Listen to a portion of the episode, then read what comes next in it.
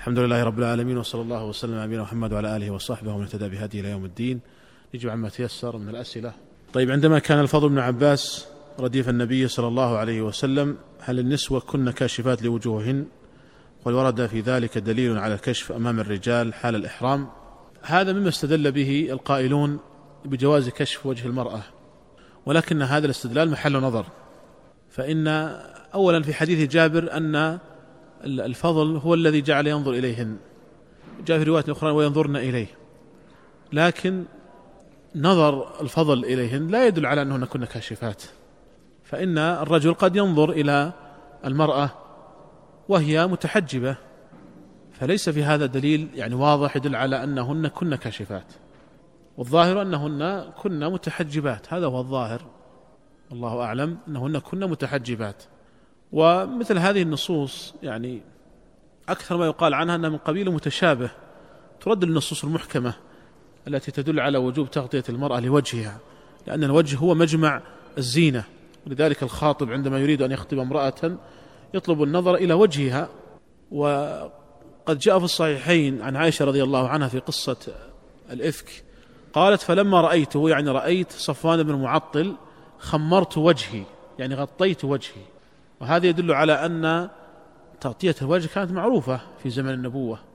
وهذه هذا لفظ في الصحيحين وصريح. فلما رأيت خمرت وجهي.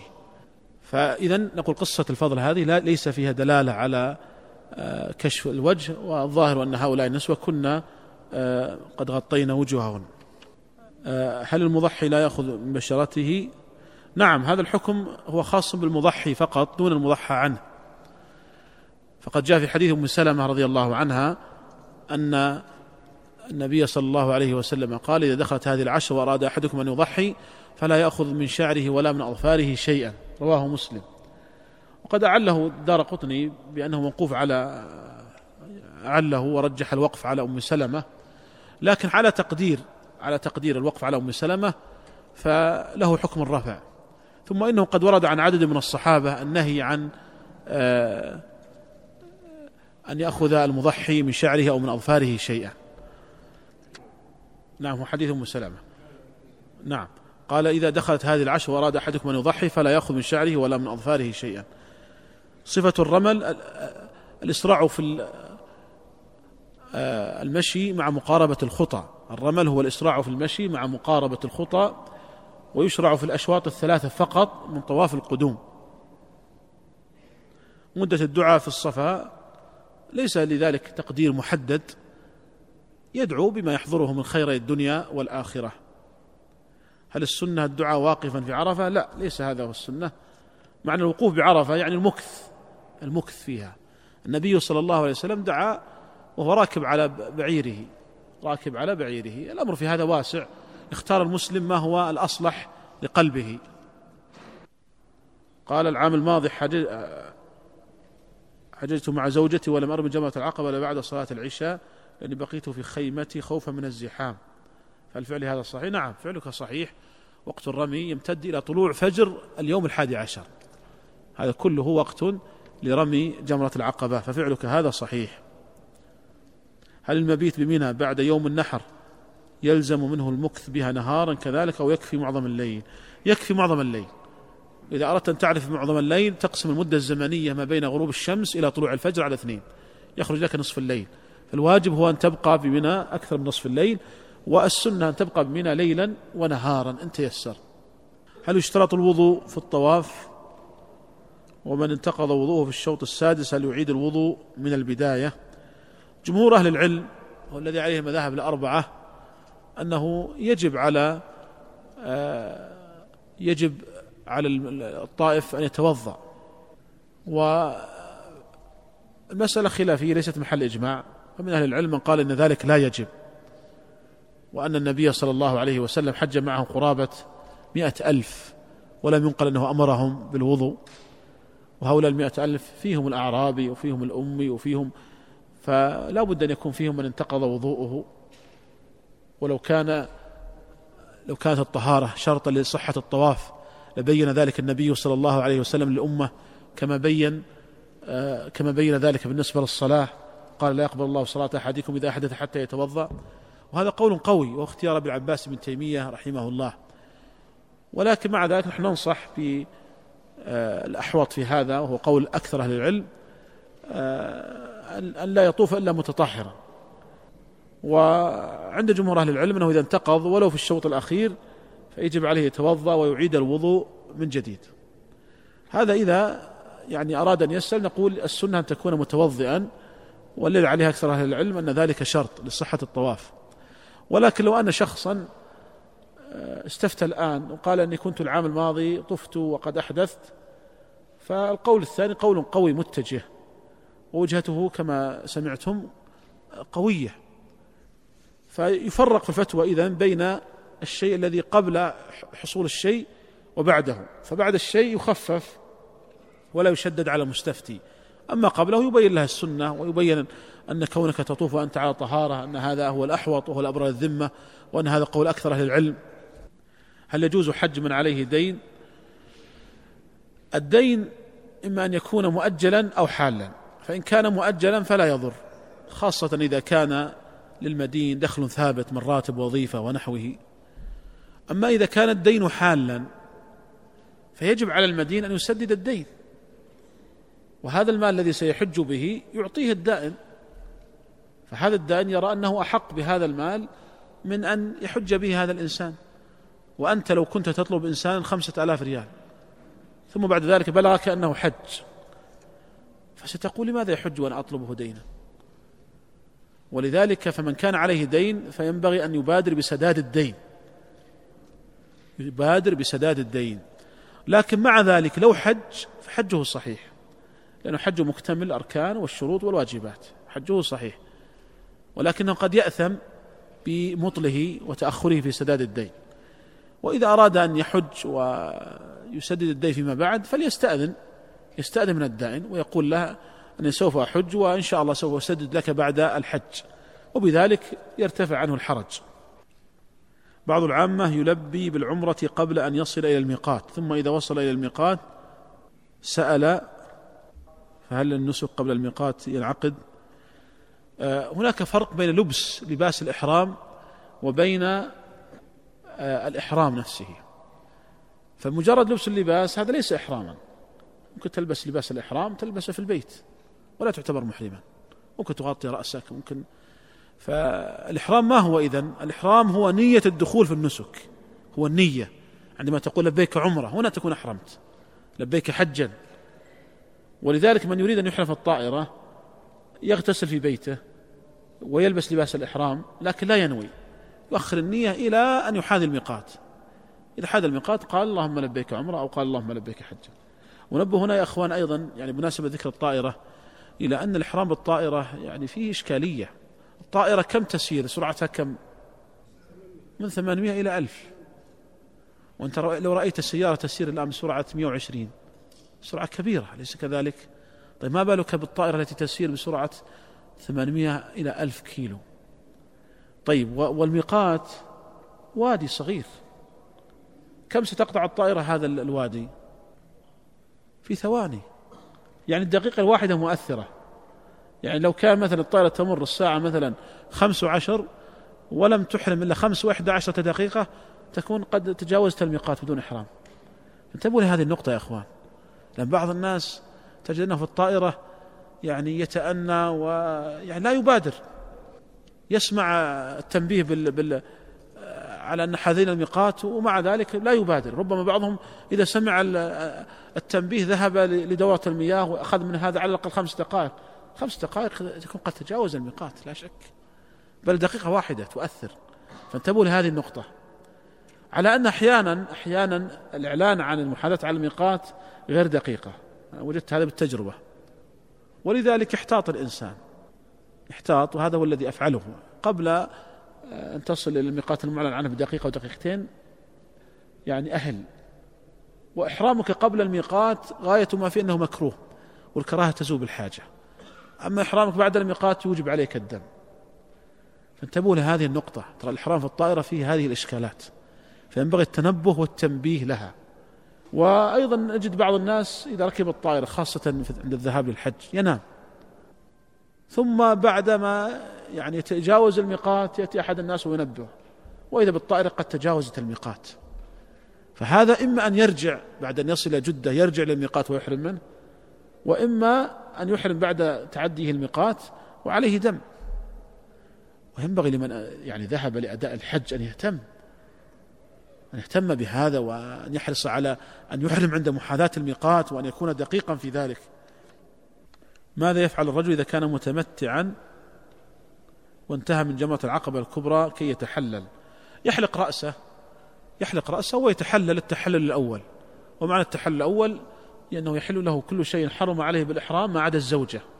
التحلل الأول يحصل بفعل اثنين من ثلاثة وهي الرمي والحلقة والتقصير والطواف.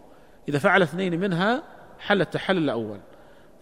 وإذا فعل الثلاثة كلها حل التحلل الكامل يعني حل له كل شيء حتى حتى الزوجة. هل تؤخذ الحصى للرمي كلها من مزدلفة؟ لم يرد في ذلك شيء. ما يفعله بعض العامة من حين وصوله مزدلفة يذهب ويلتقط الحصى هذا لا أصل له. بل ظاهر السنة أن النبي صلى الله عليه وسلم إنما التقط الحصى في طريقه من مزدلفة إلى منى. لكن مع ذلك بعض الناس يقول إن منى الآن أصبحت كلها خيام والطرق مسفلتة ويصعب علي أن أجد حصى في منى. وفي مزدلفة متيسر الحصى أكثر من منى. فلا بأس أن يلتقط من مزدلفة لكن لا يعتقد أنه سنة. يعتقد من باب أنه أيسر له. لا يعتقد أن ذلك سنة. ورد عن السلف كثرة الحج فلمن تمكن من الحج ولم يؤذن له. يعني هل يؤجر؟ آه يا أخوان الآن عدد المسلمين مليار ونصف. مليار ونصف. لو سمح لكل من أراد أن يحج لربما تعذر الحج. ربما ما استطاع أحد أن يحج. يعني لو أتى مثل عشرة ملايين الآن هل سيستطيع الحجاج أن يحجوا؟ سيتقاتل الناس ويزدحمون ما استطاع أحد يحج. فلا بد من تدخل الدولة في تحديد نسب الحجاج. هذا أمر ضروري يعني لا بد منه لا بد منه. لو حج يا أخوان واحد بالمئة من المسلمين فقط عدد المسلمين مليار ونصف لو حج واحد بالمئة واحد بالمئة من مليار ونصف كم؟ خمسة عشر مليون. خمسة عشر مليون هل تتسع لهم المشاعر؟ بل قل لو حج نصف واحد بالمئة. كم؟ سبعة ملايين ونصف هل أيضا تتسع لهم المشاعر؟ الذين يحجون الآن أقل من ربع واحد بالمئة. ومع ذلك نرى الزحام الشديد. فلو ترك من أراد أن يحج أن يحج أدى هذا لتعذر الحج. ولي الأمر مطلوب منها أن يتصرف ما هو المصلحة.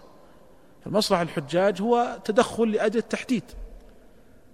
صحيح أنه يعني نؤمن أن يكون هناك حلول جذرية لتوسيع المشاعر توسيع المسجد الحرام. ولله الحمد الآن يعني بدأ في هذه التوسعة توسعة المطاف وتوسعة المسجد الحرام وربما يتبع ذلك أيضا توسعة للمشاعر لمنى وهناك أفكار عديدة لهذه التوسعة. لكن الآن يعني بالوقت الحاضر لا بد يا أخوان من هذه الإجراءات هذه إجراءات ضرورية لا بد منها. لو فتح المجال لكل من أراد أن يحج ما استطاع الناس أن يحجوا. فلا بد من التدخل لأجل المصلحة لأجل مصلحة الحجيج. فيعني أقول يعني من من ترك الحج بهذه النية نية التوسعة فنرجو أنه يؤجر إن شاء الله على نيته يؤجر على نيته. لكن قول بعض الإخوة أن يكون له مثل أجر الحاج هذا محل نظر يحتاج إلى دليل. لكن هو مأجور على نيته مأجور على نيته إن شاء الله تعالى. هل يصح تقديم السعي بعد طواف القدوم؟ سواء كان طواف طواف القدوم والتروي يوم عرفة قبل الوقوف نعم. المفرد والقارن لهما أن يقدم السعي بعد طواف القدوم بل هو الأفضل لأن النبي صلى الله عليه وسلم حج قارنا وقدم السعي بعد طواف القدوم. وله أن يؤخر السعي بعد طواف الإفاضة الأمر في هذا واسع. هل يصح لمن أراد التمتع بالحج أن يؤدي عمرة الحج في أشهر الحج؟ ثم يحل ويسافر عن مكة ويعود لمكة يوم سبعة وثمانية من الحجة وعليه ثيابه إذا دخل مكة أحرم بالحج. وإذا أتى بالعمرة في أشهر الحج فننظر إن رجع إلى بلده انقطع تمتعه. إن لم يرجع إلى بلده فهو متمتع. حتى لو لم ينوي التمتع. وأما قول الأخ أنه يرجع بثيابه فليس له أن يرجع بثيابه بل إذا مر بالميقات مرة أخرى يجب عليه أن يحرم. كل من مر بالميقات يجب عليه أن يحرم. هن لهن ولمن أتى عليهن من غير أهلهن ممن أراد الحج أو العمرة. أنا ناوي الحج هذه السنة إن شاء الله وأصل إلى مكة في اليوم الثامن. أي النسك تنصحني فيه؟ مفرد أو قارن لأنني متردد. ما دام وصولك في اليوم الثامن فأنت يعني تأخرت. وما دمت متأخرا فالأفضل في هذه الحالة القران. لأن التمتع الفائدة منه أنك تأتي بعمرة وتتحلل يعني تتحلل من الإحرام فتتمتع بهذا التحلل. لكن من أتى في اليوم الثامن يعني أتى وقد بدأ الحج بدأت أيام الحج. فالأفضل لمن أتى اليوم الثامن أن يكون قارنا. هذا هو الأفضل. وإن كنت وإن أتيت بالتمتع فلا بأس. يعني أتيت بعمرة ثم تحللت منها ثم دخلت بالحج لا بأس. لكن الأفضل ما دمت لا تصل إلا اليوم الثامن أن تكون قارنا. آه ذكرتم أن النبي صلى الله عليه وسلم رمى الجمرات في اليوم الثالث عشر قبل صلاة الظهر. هل يفهم من ذلك أن رمي الرمي قبل الزوال؟ لا هو رمى بعد الزوال قبل أن يصلي الظهر. رمى بعد الزوال وقبل أن يصلي الظهر. يعني هذا هو المعروف من هديه عليه الصلاة والسلام والقول بجواز الرمي قبل الزوال في اليوم الثاني عشر قول قوي. وذلك لأن أعمال يوم التشريق تستوعب أيام التشريق كلها ولياليها الذبح يستوعب جميع الوقت الرمي التكبير. وليس هناك دليل ظاهر يمنع من الرمي قبل الزوال إلا فعل النبي صلى الله عليه وسلم وفعله عليه الصلاة والسلام لأن الصحابة الحجاج كانوا معه متفرقون. فكان عليه الصلاة والسلام يحب أن يرمي وقت اجتماعهم وهم لا يجتمعون إلا أوقات الصلوات. فيعني الفجر يجتمعون الفجر لكن الفجر كان يصلي بغلس ربما لم يكن مناسبا أن يرمي بعد الفجر فناسب أن يرمي بعد زوال الشمس وقبل صلاة الظهر. لكن لم يرد شيء صريح يدل على منع الرمي قبل الزوال. والله تعالى يقول فمن تعجل في يومين فلا إثم عليه واليوم يبدأ من بعد طلوع الفجر. ومع ذلك ننصح بأن يكون الرمي بعد الزوال. أولا هذا هو السنة وثانيا خروجا من الخلاف. لكن مع ذلك من رمى قبل الزوال في اليوم الثاني عشر فالذي يظهر أنه ليس عليه شيء. وذلك كما ذكرت لقوة القول آه، لقوة دليل القائلين بجواز الرمي قبل الزوال. وهذه من المسائل الاجتهادية يا أخوان. والخلاف فيها كما ترون خلاف قوي يعني لا ينكر على المخالف. لأن بعض طلاب العلم أيضا ينكرون على من يفتي بجواز الرمي قبل الزوال هذا غير صحيح. يعني مسألة اجتهادية الخلاف فيها قديم. الخلاف فيها قديم وليس جديدا. إنما الذي ننكره ما يفعله بعض الناس من التسهيل في أمور الحج تسهيلا يؤدي إلى تمييع العبادة. فيلقنون الناس الرخص و يعني يتوسعون يتوسعون في الفتية في الحج. هذا هو الذي ينكر. لكن إذا كانت المسألة الخلاف فيها قوي فيعني لا إنكار في مسائل اجتهاد. في مثل هذه المسألة التي فيها الخلاف قوي ويصعب أن تأمر شخصا رمى قبل الزوال بأن يذبح دما لأن الأصل أيضا في أموال المسلمين الحرمة. أمي توفيت وفي ذمتها مبلغ من المال والمال لأيتام. بعد وفاة والدتي أخذنا المال ولكن أصحاب المال رفضوا لأسباب أمهم قالت ادفعوه لمسجد. على كل حال الحق لهم الحق لأصحاب المال فإذا قبلوه فالحمد لله إذا لم يقبلوه وطلبوا دفع في مسجد فيعني ادفعوه كما ذكروا فالحق لهم الحق لهم لهم أن يأخذوه لهم أن يهبوه لهم أن يتصدقوا به فما دام يعني آه، الحق لأصحاب المال الحق إنما هو لأصحاب المال. لكن أصحاب المال هؤلاء هو ذكر أنهم أيتام فننظر إذا كان هؤلاء الأيتام يعني قد بلغوا سن الرشد فالحق لهم. أما إذا كان لهم ولي فالولي ولي اليتيم لا يملك التصدق بأموال اليتامى ولا يملك إقراضها. وإذا فعل ذلك فإنه ضامن وآثم أيضا. فإذا كان يعني السؤال هنا مجمل وغير واضح لكن إذا كان المقصود آه، أن ولي اليتيم هو الذي تصدق فليس له ذلك. أما إذا كان الأيتام أنفسهم قد بلغوا سن الرشد وهم الذين رفضوا أو أنهم الذين طلبوا وضعوا في مسجد فالمال لهم والحق لهم.